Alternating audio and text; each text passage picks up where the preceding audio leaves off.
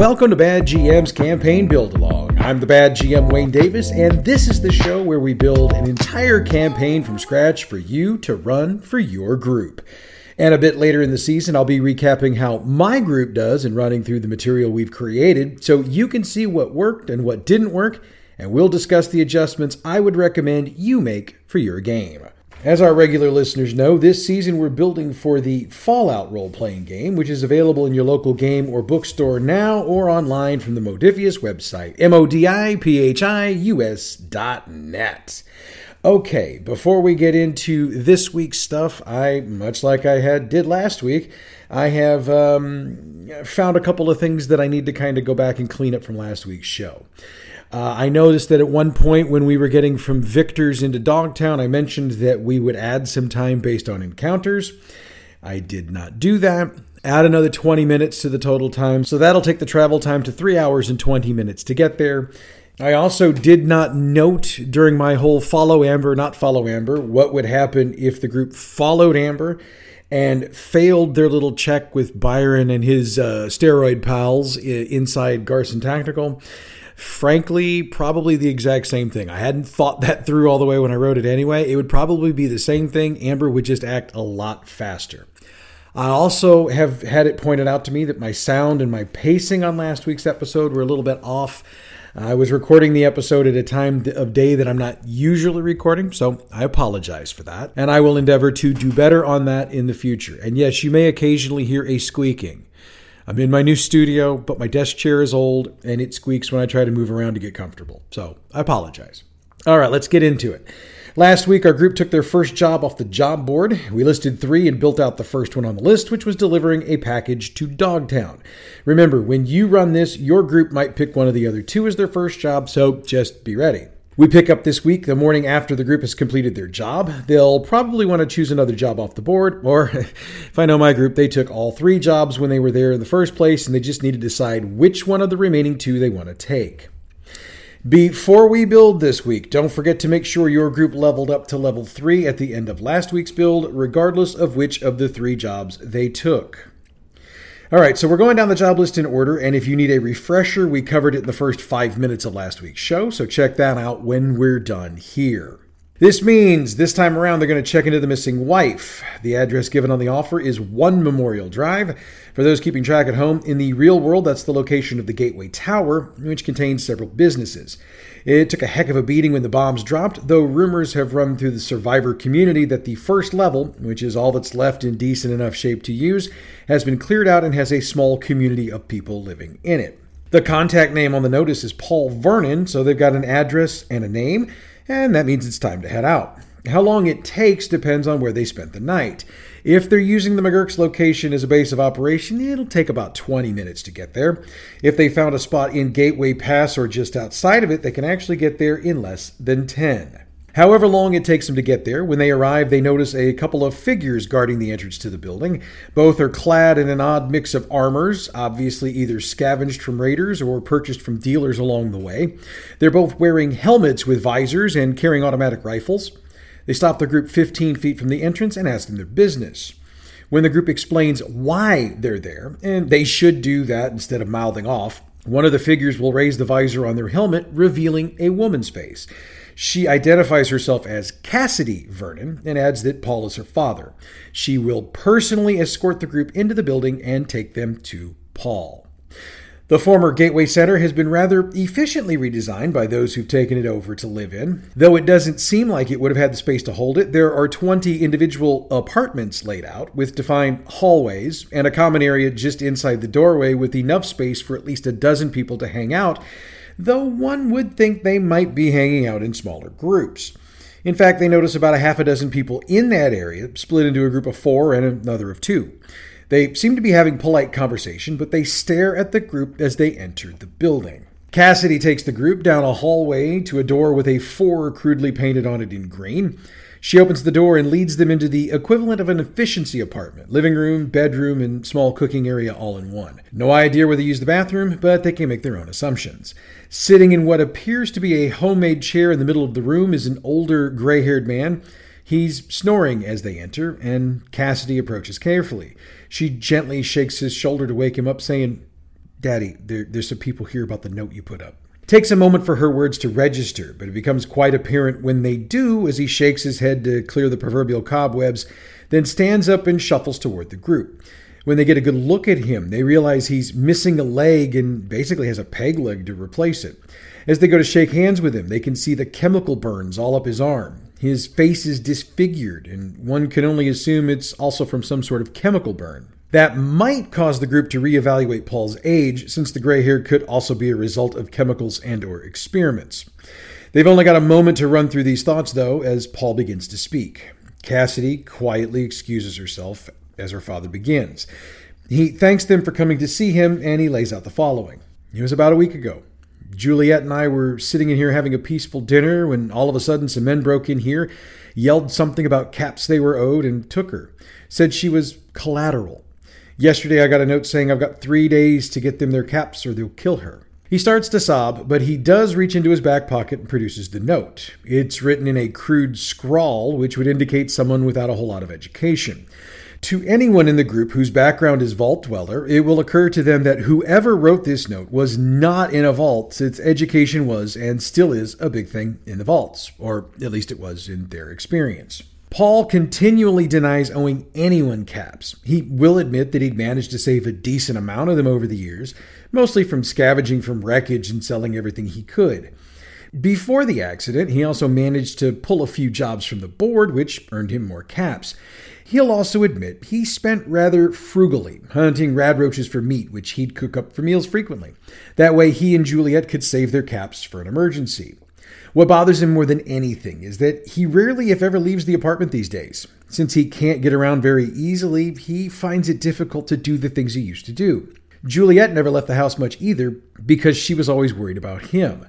Cassidy has her own apartment since she's an adult, but she handles picking up things they need around the house and bringing them to them. He doesn't want to talk about his accident, and he just eventually breaks down and just keeps crying. At that point, the group's probably going to want to talk to Cassidy before they agree to take the job. If they decide to take the job first and ask her afterwards, Paul will tell them he'll give them all the caps he has if they can bring his Juliet back to him alive. For the record, that's 500 caps. And yes, I know we're putting a lot of caps out there, but there's a method to my madness. Just trust me.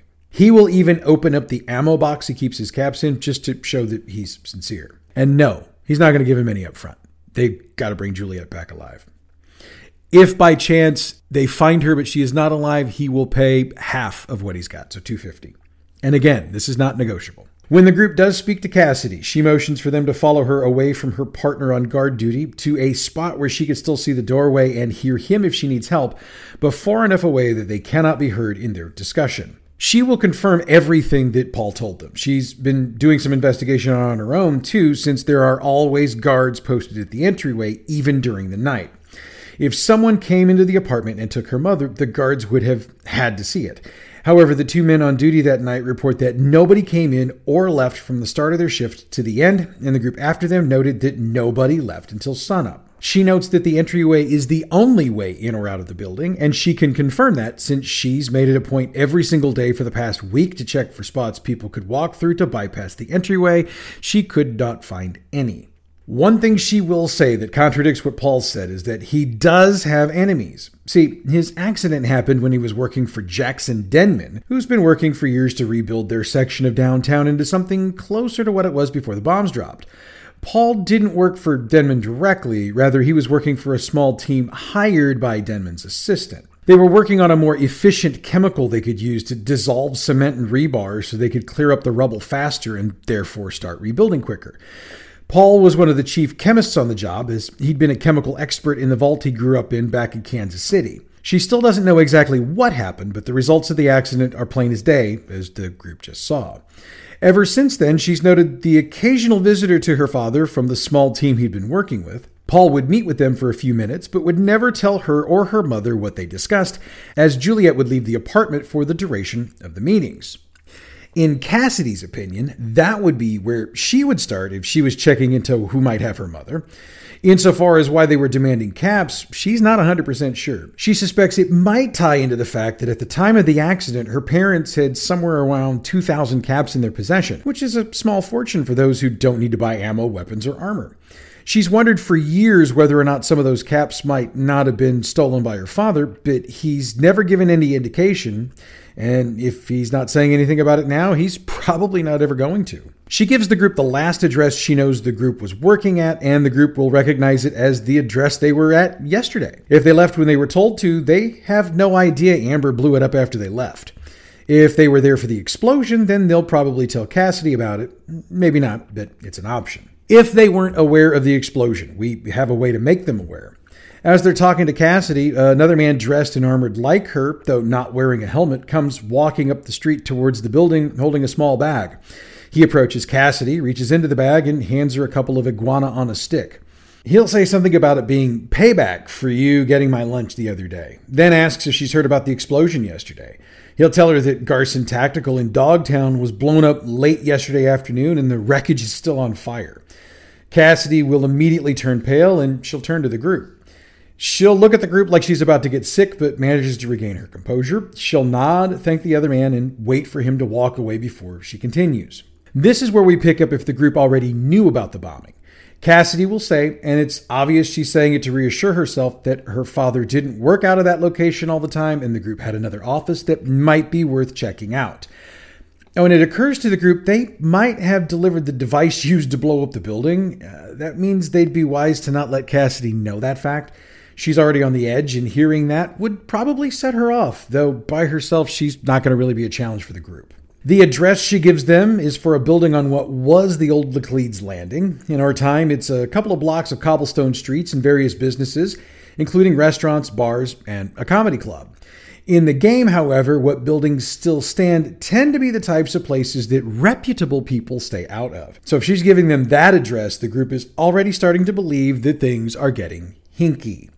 However, they have no reason to not trust her. If they want to roll what I call a shenanigans check, it's straight intelligence with a zero difficulty. So they know she's telling the truth. Now, normally crossing the highway in this part of downtown would be hazardous, as we detailed last week. However, the group knows if they head about six blocks north, things will flatten out and all they'll have to do is climb over the rubble of the Interstate 55 overpass in order to head to the landing. With the time spent dealing with the rubble, they can be on the landing inside of eh, 25 minutes. The building they're looking for is on the first street they hit once they hit the landing, but it's all the way down at the end, which gives it an excellent view of the arch. What the group really finds odd is that this building doesn't appear to have taken any damage from the bombing, which is extra weird because every other building on the block was either almost completely or completely destroyed. That should get their attention and should put them on edge as they approach.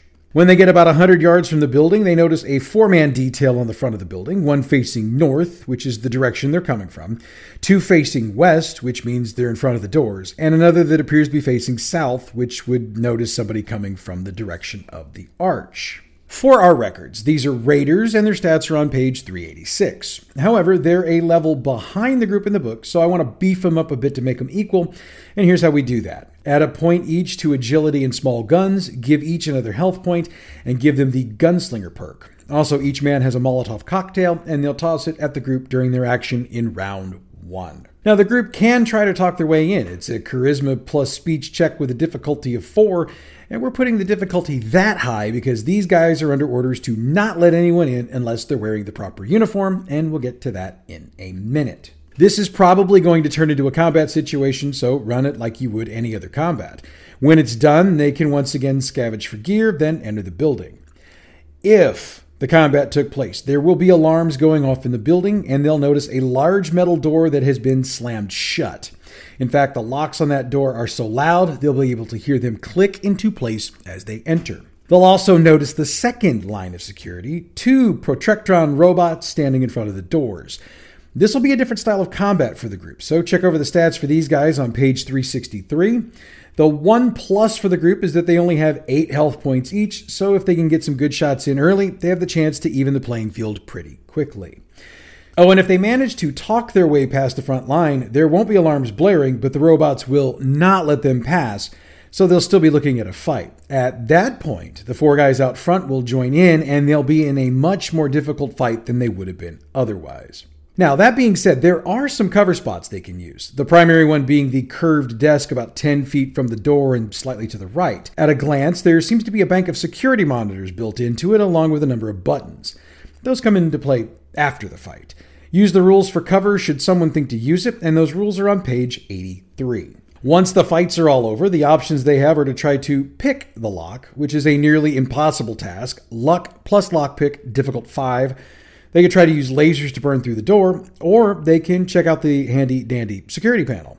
The problem is that none of the buttons give any obvious indication of what they're used for. They have Roman numerals on them ranging from 1 to 6. This will be a luck plus science check, but will only make the difficulty a 3. If they make it, they hit the correct button and we'll hear the locks throw open. Regardless of how they gain entry, the results are the same. They enter a large laboratory with multiple rows of equipment throughout. The aisles seem to go forever, but after 50 feet, the aisles end and they notice a table surrounded by four individuals in what we'd know in the real world as clean room garb. They seem to be oblivious to what's going on around them, but they also seem to be performing some sort of an operation as the group can hear the beeping of monitors that would be typically used in a surgical situation. These four guys are just regular guys. The group can easily intimidate them into stopping what they're doing, and the group can see a woman matching Juliet's description laid out on the table. Doesn't look like they've cut her open, but there are a variety of needles sticking out of her skin, and a sickly looking green liquid is flowing through them. She appears to still be alive, but since they've got her on oxygen, they can't be certain. That being said, an intelligence plus medicine check with a difficulty of three will allow a character to check the various monitors and confirm, yeah, she's she's alive. A second check with the same difficulty allows the character to determine that the liquids being pumped into her are very similar to those that have been known to cause mutations that could result in the formation of a super mutant. They could also cause death, but that's a crapshoot. Obviously, the first priority is to disconnect her from the machines and get the needles out of her. She's alive but unconscious. To be expected, for sure, but that will make getting her out a bit more difficult. Next, the group may decide they want to see if there's any sort of antidote or system cleansing thing in here, which one could argue might be on hand in case of an accidental injection.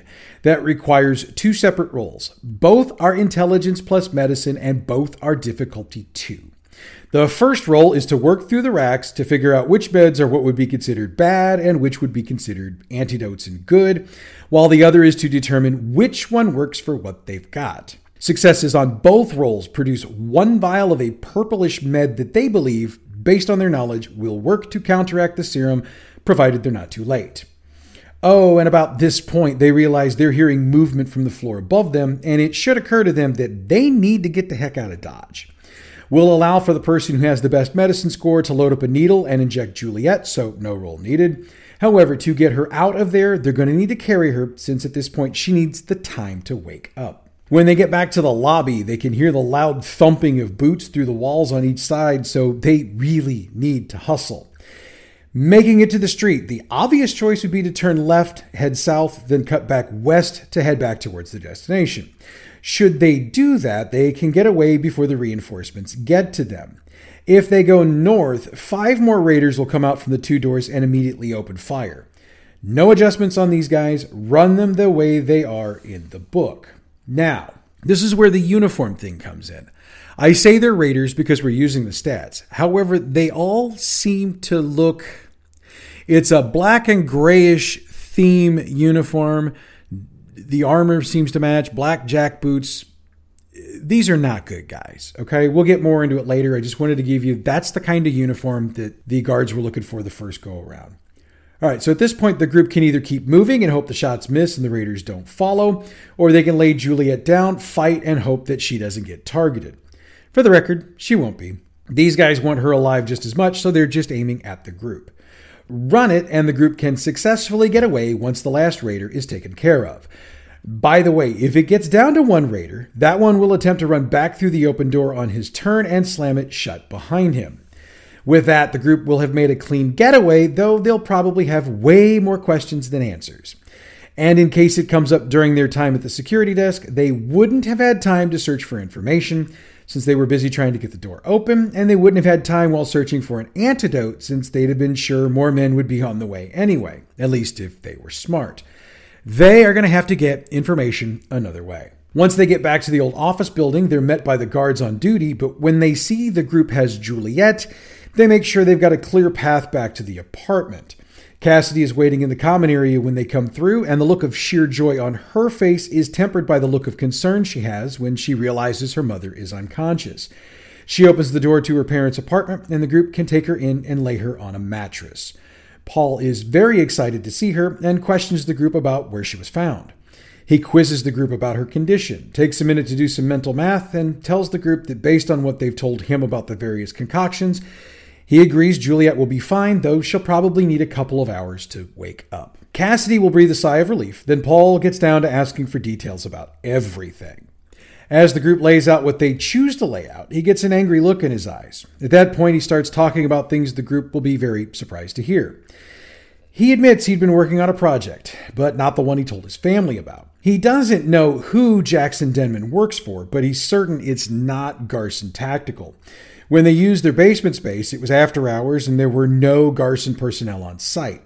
The project they were working on was a formula to create a new brand of super mutant. The idea was to create one that would be totally subservient to its creator and would follow commands without question. Paul has no idea who these new mutants would be for, but with the amount of caps he was being paid, he also didn't ask a lot of questions. He also admits that his injuries came when his conscience finally caught up with him and he refused to work any further on the project. Denman had a couple of his personal security strap him to a table and drip acid over parts of his body. When they were done, he was dumped at the old Barnes Jewish Hospital, and the crew there did their best to save him. He chose to lie to Juliet and Cassidy because he was embarrassed about what he'd done. Insofar as the visitors, they were coming from Denman, as he wanted Paul to sign papers absolving Denman from any responsibility for his injuries. Paul refused to sign, though he assured the men that he wasn't going to tell the truth about the incident. Cassidy finally asks for the truth about the caps, and Paul does admit he stole them from Garson Tactical. But since nobody from there has ever come after him, he figures they probably blamed somebody else for it.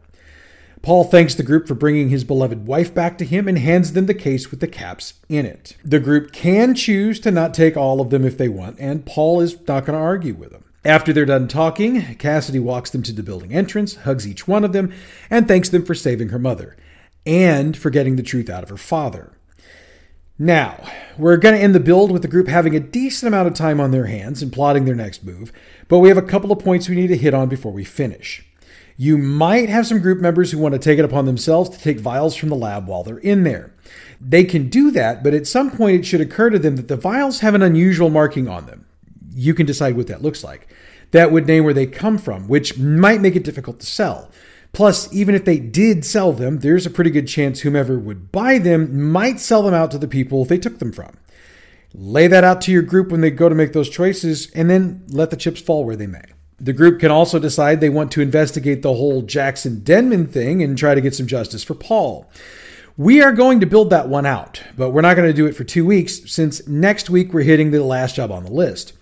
Just have them be patient on that and say something along the lines of, You're working on digging up information, and I'll let you know when you've got enough to act on. That should answer the majority of the questions you or your group should have, but if you've got one that I missed, hit me up and I'll try to provide a good one for you. And that brings our build to a close for this week. As I said a moment ago, next week we build out the third job on our list, and if time permits, we'll get into that information gathering expedition for the group. In the meanwhile, we're deep diving the Fallout role playing game on our other show, Role Playing History. We're covering a bit of the history of the video game series it's based on, then breaking down the rules and system for our listeners. So if you're looking for more Fallout content this week, check it out. Role Playing History is available wherever you get your podcast or on our website, badgmproductions.net. All Fallout role playing game materials referenced on this show are the trademarked and copyrighted property of Modiphius Entertainment through their license with Bethesda Games, and they're used on this show for entertainment purposes only. If you're interested in checking out more on this or any of the other fine game products Modiphius produces, check out their website, modiphius.net. The music we use for this show comes from Pixabay.com. Check them out for all your license free, royalty free music needs. Bad GM's Campaign Build Along is a production of Bad GM Productions. Check us out on Facebook at facebook.com forward slash gaming forward slash Bad GM Prod, on Twitter at Bad GMP, YouTube and Tumblr. It's Bad GM Productions. You can email us, badgmproductions at gmail.com, and online it's badgmproductions.net. Next week, we build out the final job on the group's job list, and hopefully it won't be quite as hectic as this one was, though I promise nothing. That's next week, though, friends. Until then, I'm the bad GM Wayne Davis, and I'll see you at the game table.